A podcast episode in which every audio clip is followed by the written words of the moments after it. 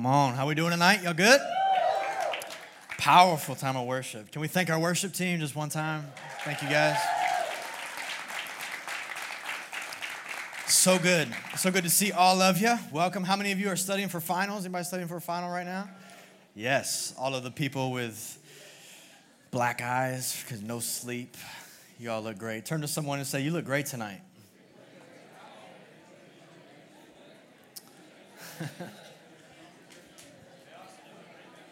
Thanks, man. Hey, I want to let you know uh, something that we're doing tonight. Most of you aren't aware of it, and uh, I'm not going to point them out, but tonight is uh, special because we've invited from all of our eight campuses, we've gone to the high school ministries in them, and we've invited the seniors to come check out uh, C12 tonight. So we're calling it First Look. And so around you, there's likely some high school seniors that are just checking out C12, wondering what it is like and what we're all about. And so make sure you're friendly to the people around you. You never know who they are. We've been uh, in this series. If you're new with us or just kind of joining back with us, been out for a while, I'll update you. We've been in a series called I Want to Believe, but dot, dot, dot. And we've been focusing on really some myths that people believe about God, and oftentimes even even like really everyone at some point in their life may stumble into this belief about God. And uh, it's kind of like you know I want to believe, I want to follow God, I, I really want to go after Him, but I just I can't get past this one thing. And usually it's uh, it's something like like the first week we talked about how God. Uh, many people believe that He's on demand God so, like, he's a God that, you know, gives me what I want when I want. And so, what happens is when he doesn't do that, then we tend to go, well, I don't believe in him because he didn't give me what I wanted when I wanted it, right? And the second week, we talked about how he is a killjoy God. Some people believe that he's a killjoy God, and so they don't follow him, they don't believe in him because why would I follow a God that's just gonna make my life suck, right? And, uh, but that's not actually who God is. It's a myth about God, and that's not what He's come to do to make your life suck. I don't know that I, I can say that, uh, but I did, so there we go. And then uh, last week, Tori did a phenomenal job talking to us. Yeah. Tori, you have a fan club. Way to go. And uh, she talked to us about the myth that God is a goosebump God, that He's a God that, uh, you know, if I can't feel Him, then He must not be real and I haven't felt God in so long, so I guess He's not there, and I guess I'll just choose not to follow Him. And so we talked about these kind of three myths, and they're really, it's a tragedy because uh, these are not true about God. And if you believe one of these things, then you're not believing in the true God, you're believing a distorted view of who God is. And so it's important that we tackle these and go, you know what? I want to be on the front end. Maybe if you haven't believed them before, I want to be on the front end of knowing how to fight these beliefs or fight these myths uh, about who God is, and I want to know who the true God is. And so tonight we're wrapping up this series, and we're talking about what I believe uh, maybe the number one question that people are asking, or maybe the number one reason why people are choosing to not follow God. And uh, that's really the belief that God is a heartless God. I think many people out there are going, I want to believe in God, like the this person of Jesus. I like reading about him. He sounds really nice, and I want to follow him. Sounds great, but I just can't get past the fact that God would allow such evil in this world. That God would allow bad things to happen to good people. How am I supposed to serve a God that would let the chaos happen in our world that is happening today? I think it's a great point. And they believe that God is a heartless God. And I'll be honest with you, if God is a heartless God, then I would agree. I don't want to follow him either. But that's not who he is. And so I want to just spend a few minutes tonight talking about uh, really this question. I told you guys last week that we would cover it. And so I want to cover it tonight. The question of uh, why does God allow bad things to happen to good people? Or some form of that question, I think is what people are asking and what they're uh, really going after when we talk about God being a heartless God. So I'm going to do my best to cover that tonight, and uh, we're going to pray that God will speak. Is that cool? Can I pray for us? Good. Lord, thank you for uh, this group. And Father, I ask that you would speak powerfully, that you would, um, God, that you would speak to each individual heart in this room. And um, Lord, we didn't come just to play church games. We came to hear from you. And so I ask that you would make the words on these pages come alive to us tonight. And uh, Lord, I do pray for each student in the room that is stressed out, anxious, and uh, fearful of the finals that they're walking into. Lord, I ask that you would just give them an extra measure of your nearness and your grace in their life. And um, Lord, would they lean on you in this time? And we ask all of this in Jesus' name. Somebody say, Amen. Amen. amen. I don't know uh, how many of you, in fact, let me just do a raise of hand because I'm curious to know how many of you are still on Facebook? Still on Facebook, you got an account? Awesome. How many of you would say that you're active on Facebook? Cool. Just curious. I just want to know because uh, I, you know, my grandmother is on Facebook, so I'm trying to figure out: are, do like people younger than 65 still go on Facebook? I don't know.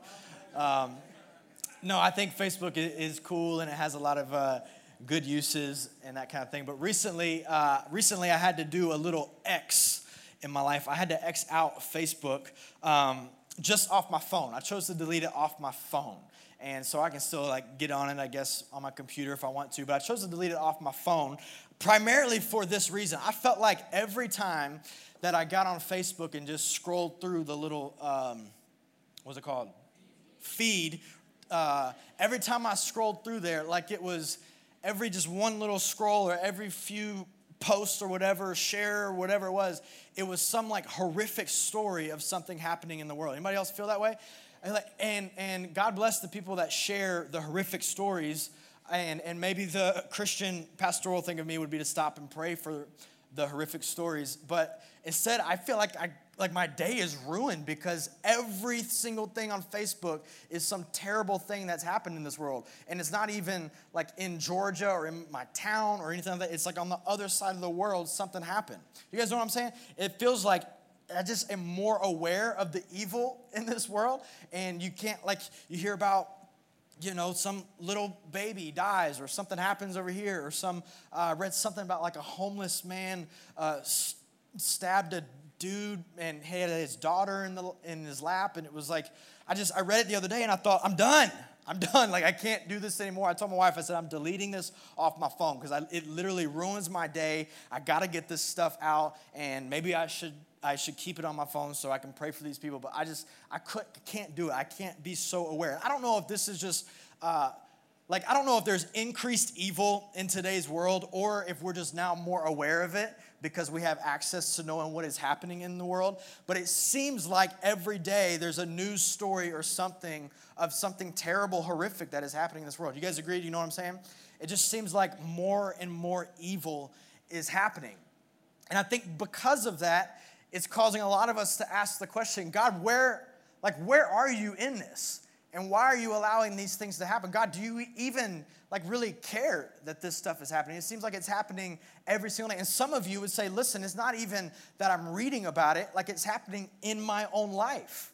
Like maybe you are the recipient of evil, or maybe you're walking through something right now and you're asking the question, God, why are you allowing this to happen to me? So sometimes it's not even that I'm reading about it, sometimes it's no, it's very near to me. In fact, um, I don't know if you know this, but statistics now say that every three out of five young ladies, girls, are abused before the age of 18. Do you know that?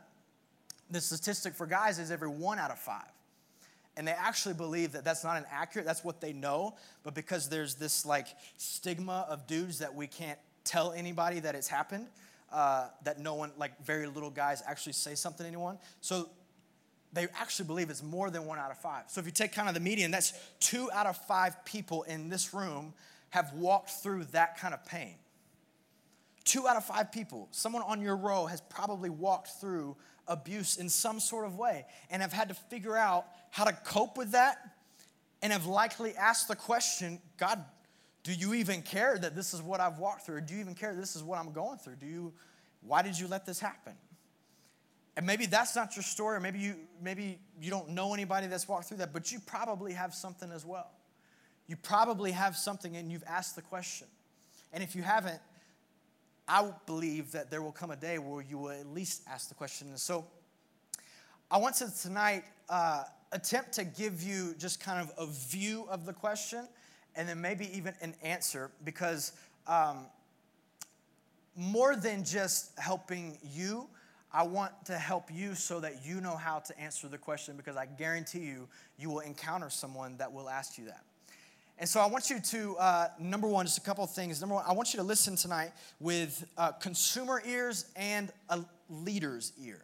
Because consumer ear says, This is for me. I need to digest this. I need to get this in me. But a leader's ear also says, This is for me so that I can share with someone else. And I believe that's like God to give you something tonight that wasn't just for you, but is so you could share it with someone else. And second thing I just want to kind of point out about this topic that this is uh, very difficult to address to a large group because each one of you is processing this question through your filter of pain. Through whatever you've walked through, some of it, like what Griffin was saying up here, some of our stories are different. Some of you have walked through tougher things. And so each person will process this question and the answer through a different filter. And so um, we're going to go after it together, but I hope you'll, you'll give us a little bit of grace. And I hope that if you don't walk out of here with an answer, I hope that you will seek me or someone else that you believe can help you process through this stuff. And then, um, like, or lastly, I just want to say it's very complex and it has a lot of layers. This conversation is very complex and it has a lot of layers. And so, um, this conversation tonight is likely not something that you're going to hear an answer to and go, oh, okay, cool, good. No, this is probably something that you're going to have to wrestle with for a little bit and um, maybe even multiple times in your life. So I just want to give you a few thoughts. I want to give you a perspective. I want to give you some tools so that you can uh, think through it properly. Are we good? Can we do that together?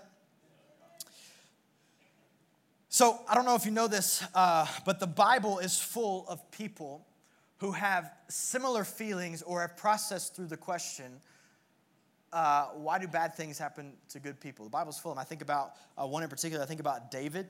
Story of David. Check this out. David is actually said in the Old Testament that David is, uh, God told him he's a man after God's own heart. He said, You're a man after my own heart. Can you imagine like the spiritual, what a spiritual giant. He's called a man after God's own heart. It's amazing, right? But even David, if you read his story, if you read about him, you read the Psalms that he writes, even him, he said things like, God, where are you? God, my enemies are attacking me. Do you care? God, what are you doing? Why are you allowing this to happen? Even David processed through this, and he was a man after God's own heart, is what it says. I also think about the number of Christians or disciples in the Old Testament who, after Jesus uh, rose from the dead and then ascended into heaven, and their job was to tell the story of Jesus, how many disciples, how many followers of Jesus ended up costing them their life? Think about that for a second. How many Christians it has cost them their life to be a Christian? That's a different level than you and I will probably ever have to deal with. And these people that are standing up for Jesus and it costs them their life. Why would God allow that to happen?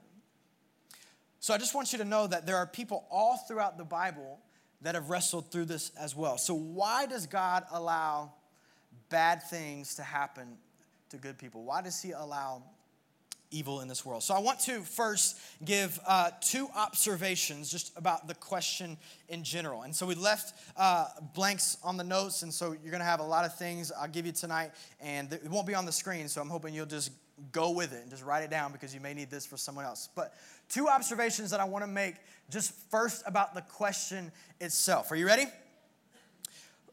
The first one is this the question itself proves a belief in God. Why does God allow bad things to happen to good people? Why do bad things happen to good people? The question itself proves a belief in God. And the reason why this is important for you to know is because many people will use this question as a defense or as an argument toward why there is no God.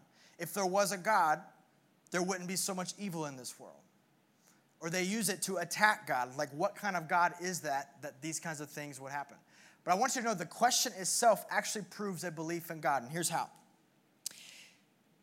If there is evil, if we're going to acknowledge that there is evil in the world, then we also have to acknowledge that there's good. There is evil and there is good. And if there is good, then we acknowledge that there is a moral law.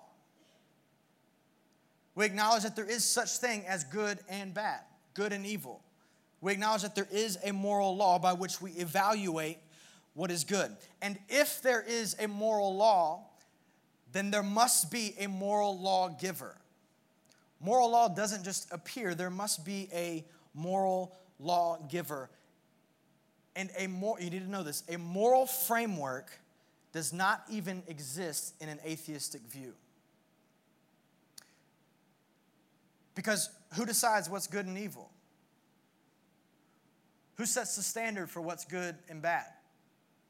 Each person? Each individual person decides what is good and what is bad. There is no moral law, so you get to decide. In my view, a dad abusing their kid is evil.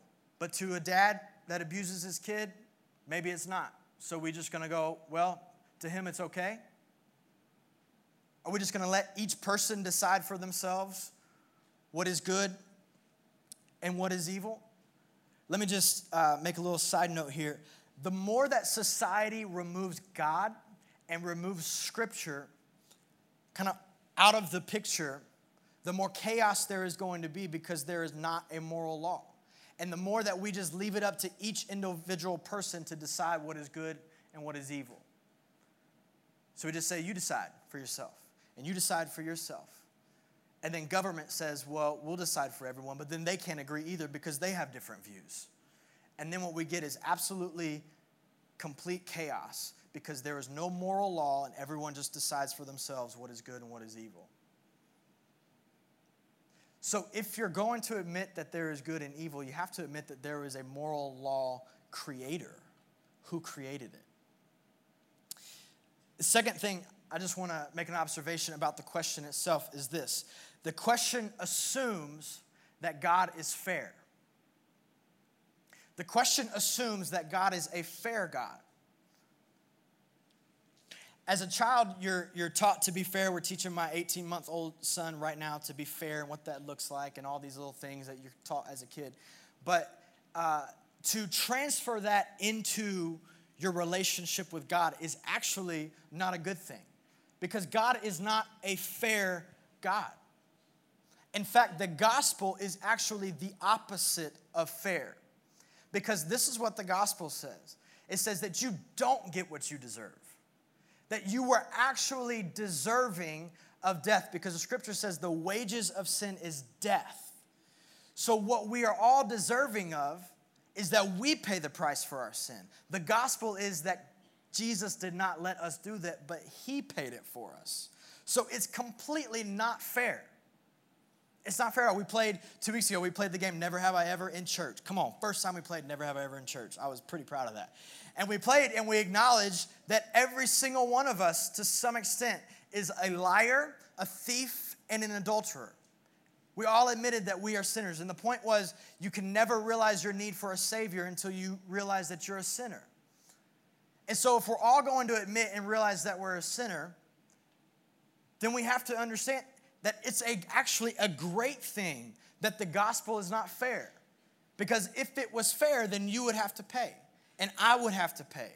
But it's not fair. The gospel is that you get unwarranted, amazing grace that you did not deserve. That's the message of the gospel. So I'm telling you tonight, you actually don't want God to be a fair God. If he was fair, we would all be damned. So you actually don't want that. So be careful that you're not wanting or living by uh, a belief that is a little bit more like karma, where we all get what we deserve and one day it's going to come around to you and that kind of thing. The gospel is actually radically different than that. It's not fair at all. So, to answer the question, are you, are you guys still tracking with me? Are we good? Come on, just turn to someone and smile at them. Just give them a smile. you got to show the teeth. You got to show teeth for it to be counted as a smile. So let me, um, I want to give you kind of an answer to the question why do bad things happen to good people? I think the two things I just gave you are just kind of tearing down the question in itself. But I want to give you uh, some sort of an answer to the question, and uh, maybe you can take it with you and share it with some other people as well. So the answer really is in two parts. The first part is this Why does God allow bad things to happen to good people? Because God gave us a free will. Because God gave us a free will. And I really believe that there's a couple points that could be made under that, but at the top of it is God gave us a free will. I want to read to you uh, some scripture first out of Genesis chapter 2 and then out of Genesis chapter 3. If you've been around church for a little while, you've probably read the story of creation. But I just want to highlight a few verses as we talk about this. In Genesis chapter 2, verse 15 through 17, it says this the story of creation. Says, The Lord God took the man and put him in the Garden of Eden to work it and take care of it. And the Lord God commanded the man, You are free to eat from any tree in the garden, but you must not eat from the tree of the knowledge of good and evil, for when you eat from it, you will certainly die. And then I want to skip down to chapter 3, and let's read uh, verses 1 through 6. It says this Now the serpent, who is the devil, was more crafty than any of the wild animals the Lord God had made. He said to the woman, Did God really say you must not eat from any tree in the garden? The woman said to the serpent, We may eat fruit from the trees in the garden, but God did say you must not eat fruit from the tree that is in the middle of the garden, and you must not touch it, or you will die.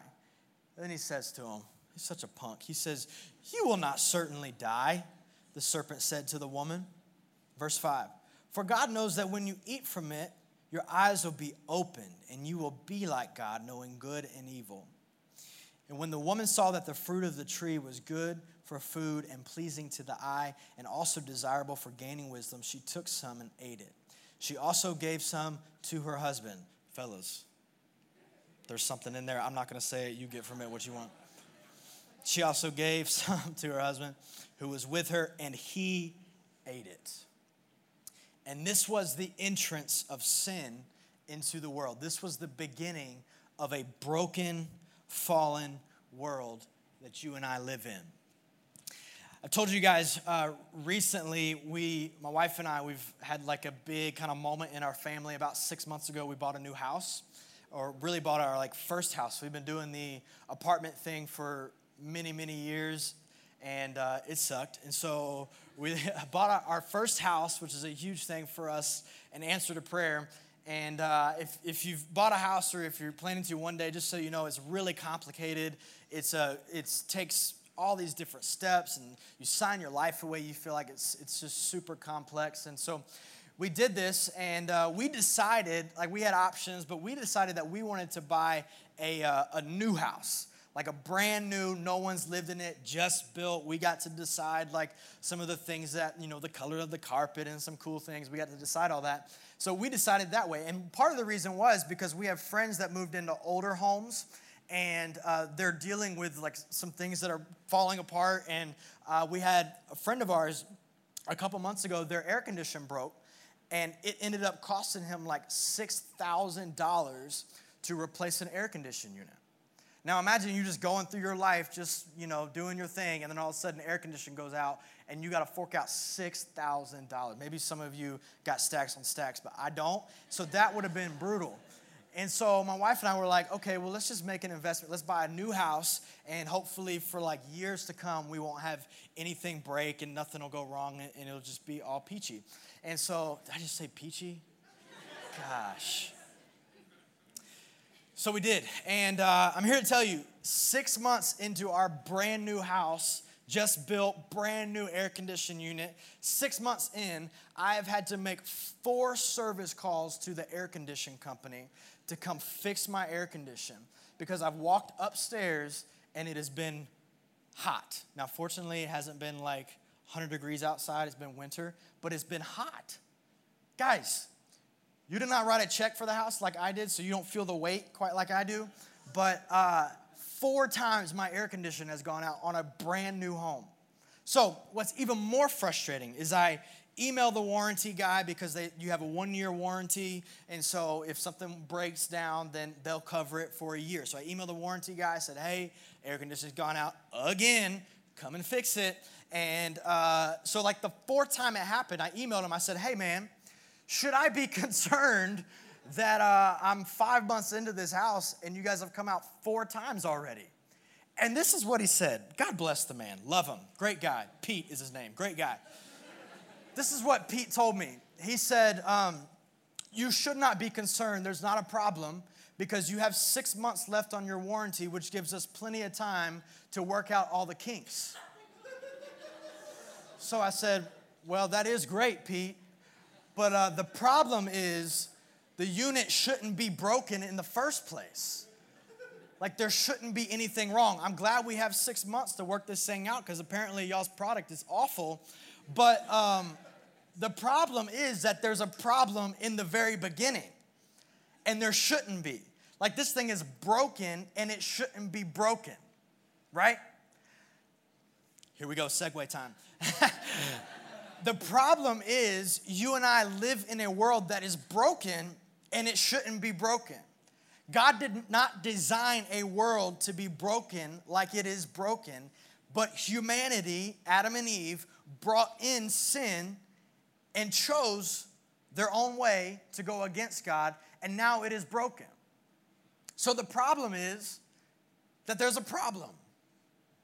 That's the problem is there's a problem now. Because sin is in the world. And we ushered it in.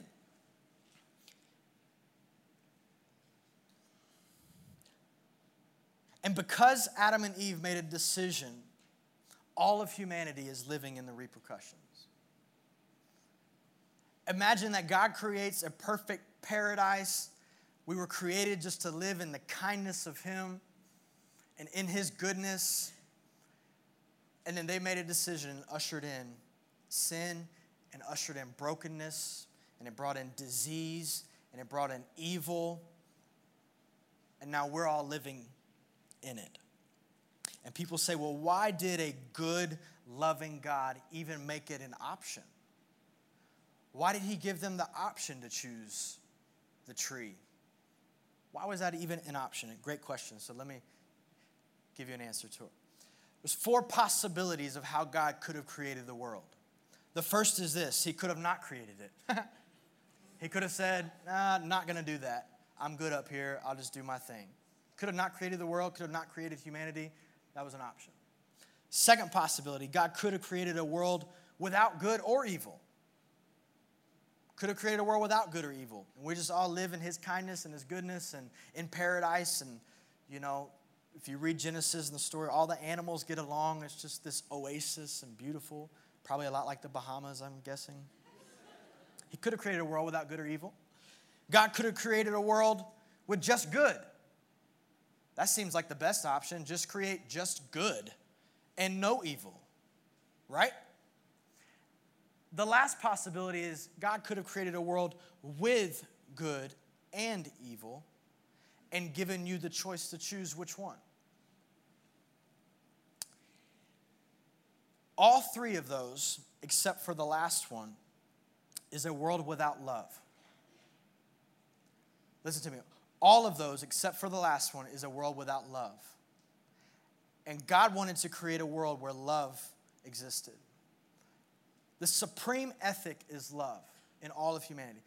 You think about the scripture, what's the number one command that Jesus gives us? To love others, to love, love the Lord our God, and to love others. And just think about outside of Christianity. What is it that we have for humanity that is supreme above all other else? And it's love the ability to value someone else, to protect someone else. All that love is, it's the supreme ethic. But listen to me true love only exists when it is a choice. It only exists when it is a choice. And you can never have love without intrinsically weaving into it free will.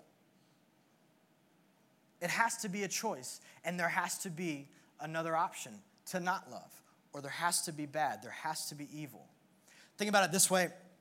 When I married my wife and I said I do to my wife, not only did I say I do, I also said I don't to a lot of others. I didn't actually say that, that'd be an awkward ceremony. But when I said I do to my wife, what I'm also saying is I do to you and I don't to everyone else out there. And when my wife tells me she loves me, what is so valuable about that, what is amazing about that, is that she has the choice not to. So think about this if my wife was hardwired or programmed to just automatically, like a computer, just love me, that's what she does, well, that's not special. That's not cool at all. Like, what makes the fact that my wife loves me so amazing is that she has other options. She doesn't have to. And God created you so that you have free will and you have the ability to choose whether you will love Him or not love Him. You have the ability to choose whether you will go good or evil. We all have that ability because God wanted love to exist. And God didn't hardwire you to love Him, you had to choose it. And God knew if love was ever going to exist, it would have to be chosen. And that is why He gave us free will. And if you're asking God to step in and stop all the bad things from happening in this world, what you're asking Him to do is to take away free will. You're asking Him to take that away. And I don't believe that's the world you want to live in. Now, that doesn't mean that God doesn't step in and that He doesn't intervene and that He doesn't stop things from happening, but it's just you may not know what He stops. You may not know how He intervenes. You ever had something in your life this sometimes will make your mind explode, but you ever thought about, man, what if I was just a little bit off? What if I would have decided to go to that friend's house? And what if that was me in that accident? Or what if, what if it was just a little bit? I remember one time uh, I played baseball growing up and I was pitching and, and a ball came back to me, hit me square right under the eye. And the doctor told me if it would have been one inch higher than what it was, I'd possibly lost sight in my eye. And I thought, what if? Like, did God did God like cause that not to happen? I don't know. When I was uh, 19 years old, uh, me and a couple of my buddies decided to take a beach trip. Anybody got beach plans this summer? Come on, I would appreciate an invite, so just let me know. Uh, we decided to take a beach trip down to Hilton Head, and um, or is it down or across or geography um, to Hilton Head, and so uh, that morning I was uh, working early. I worked out as a uh, golf caddy at Bears Best Golf Course back when they had caddies. And so I was a golf caddy, and we had an early tee time that morning. So I was up super early out there. And uh, so right after work, I got in my car and I was driving to meet them in Hilton Head. And so, of course, I'm driving at like the worst time to drive which is not in the morning when you just woke up. It's not at night when you've had a long day. It's actually like 2 o'clock or 3 o'clock in the afternoon. It's the worst time to drive. Can anyone say amen to that, or am I just all alone? Okay, worst time to drive. So I'm super tired. So I'm doing the like wise thing, and I've got sunflower seeds, I've got drinks, I've got, not like that kind of drink, I've just, you know, Gatorades and stuff. I've got sunflower seeds. I'm like, like blaring my music. I'm driving with the windows down, and I was down. I was on um, I 16. You guys know what that is? Like if you were going to Statesboro or Savannah or something like that. The worst road in the world, just straight as an arrow. So I was on that around the Dublin exit, and my eyes are shutting. I know I'm getting tired. I'm trying to prevent it.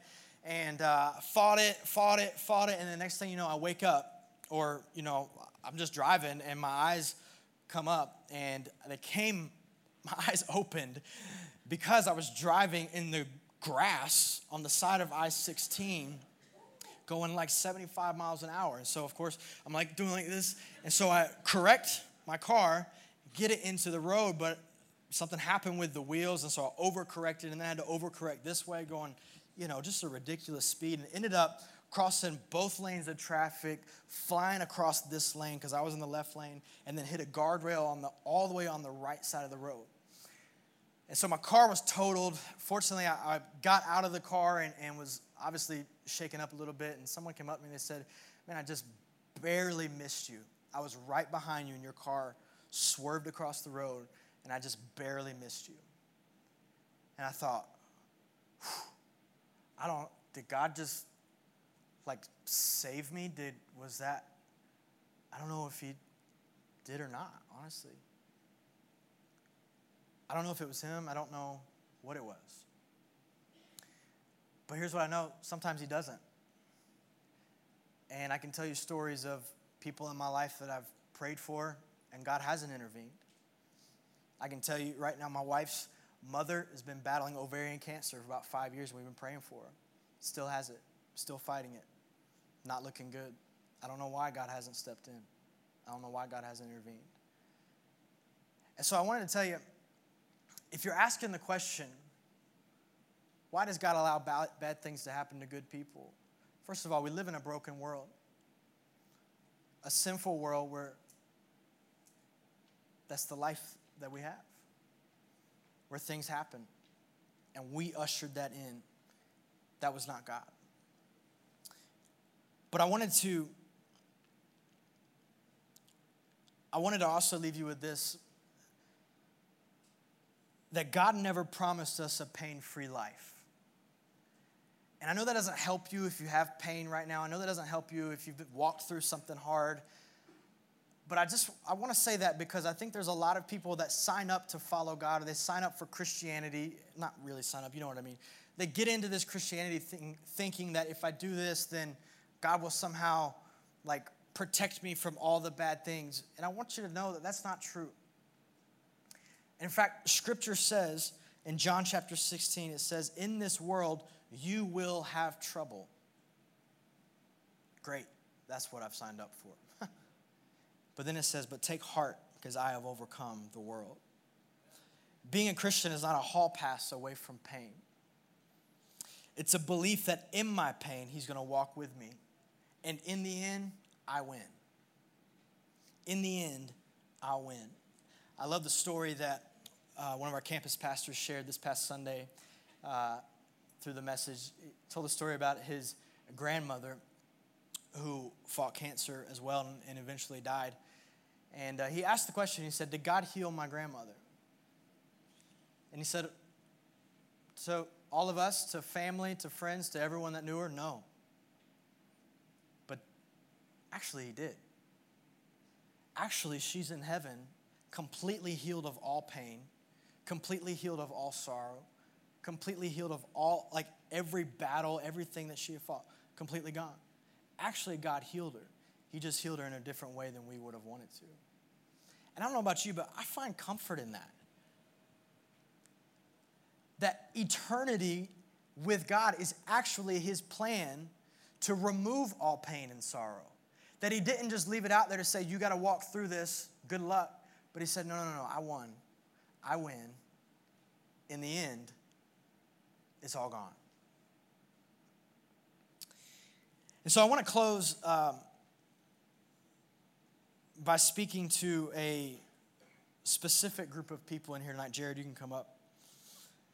Um, because I think some of you I don't know if the free will stuff or if the kind of tearing down the question, I don't know if that's helpful. I hope it is. But some of you are asking the question why does God allow bad things to happen to good people?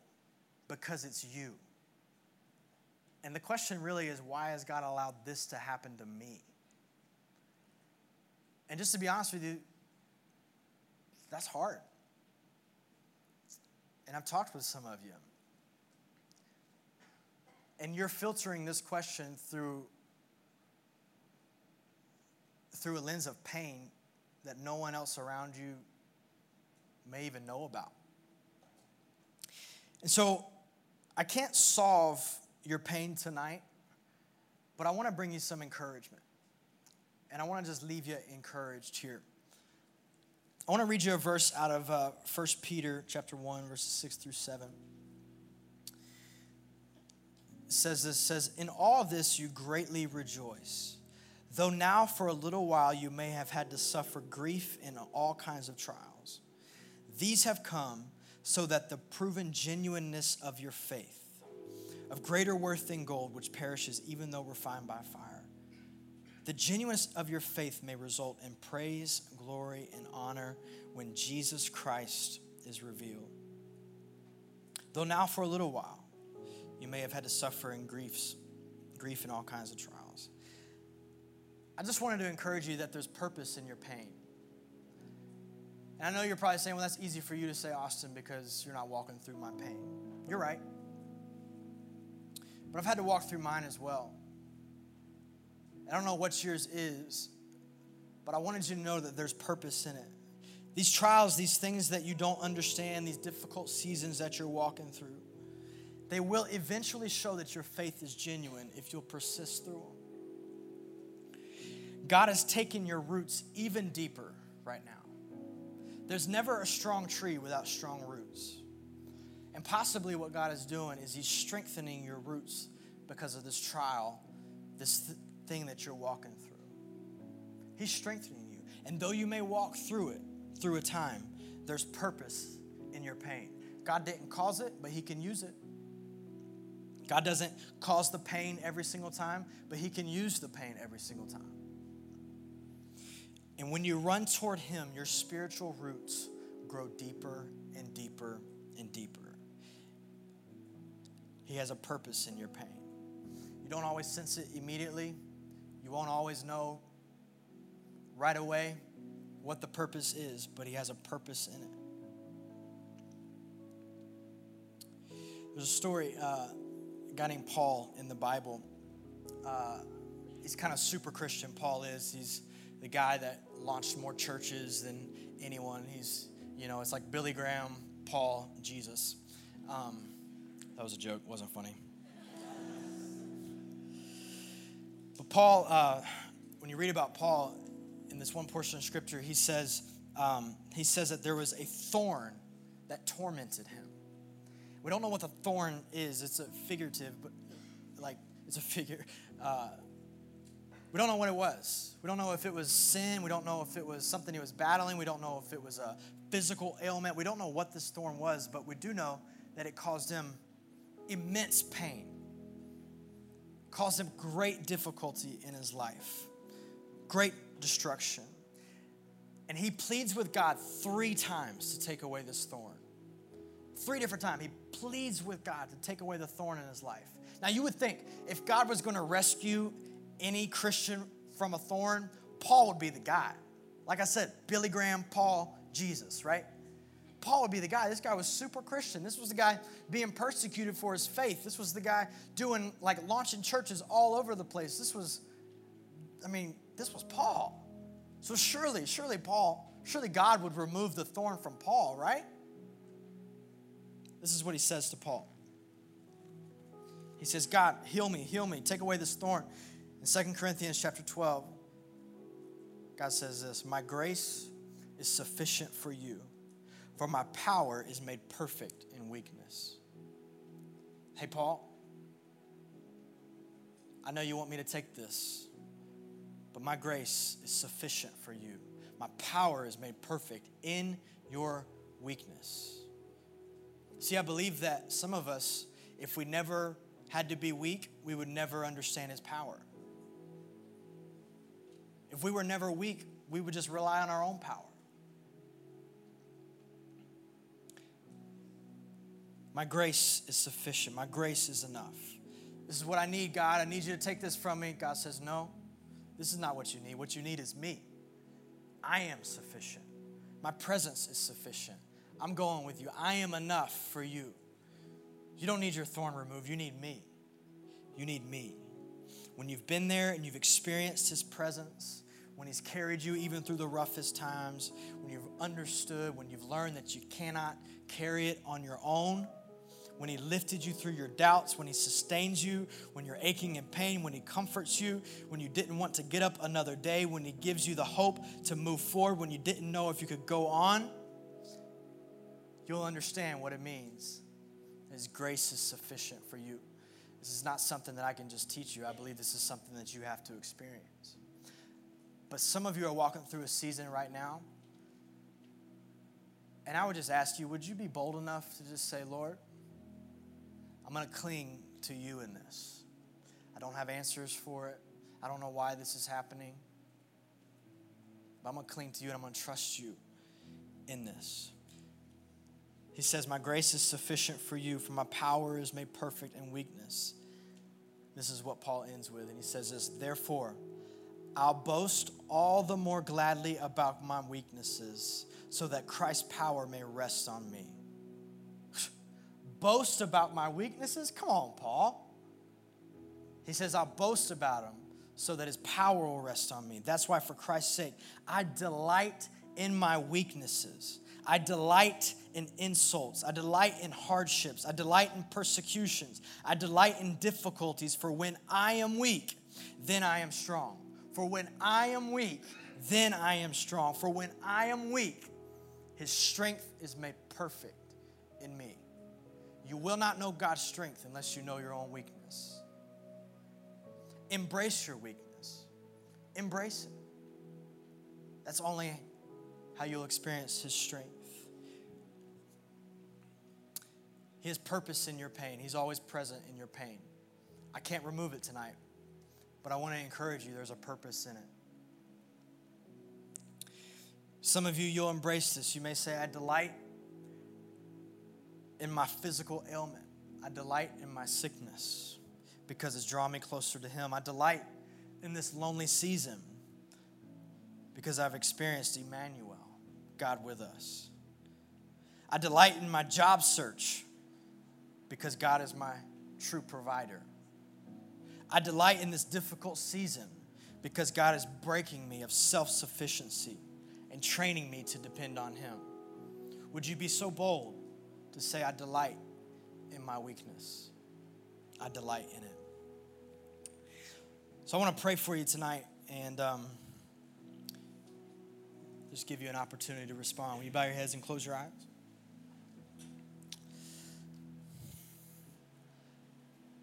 Father, I understand this is, um, for some people, this is very near and a lot more difficult than, um, than just hearing a message about it. But God, I know that um, ultimately you are all powerful. And ultimately, God, you want to be near to those who are brokenhearted. So, Lord, I ask that,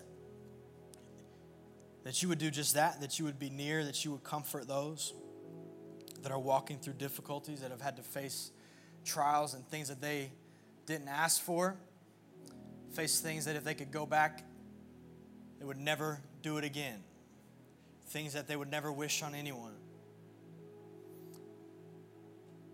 God, you have a purpose in it. I know that. And so, Lord, I ask that you would give them courage to lean into you tonight. Give them courage to run to you, to strengthen their roots rather than to run away. And Lord, make us a group, make us a people who delight in weaknesses because it shows you off even more. We love you in Jesus' name.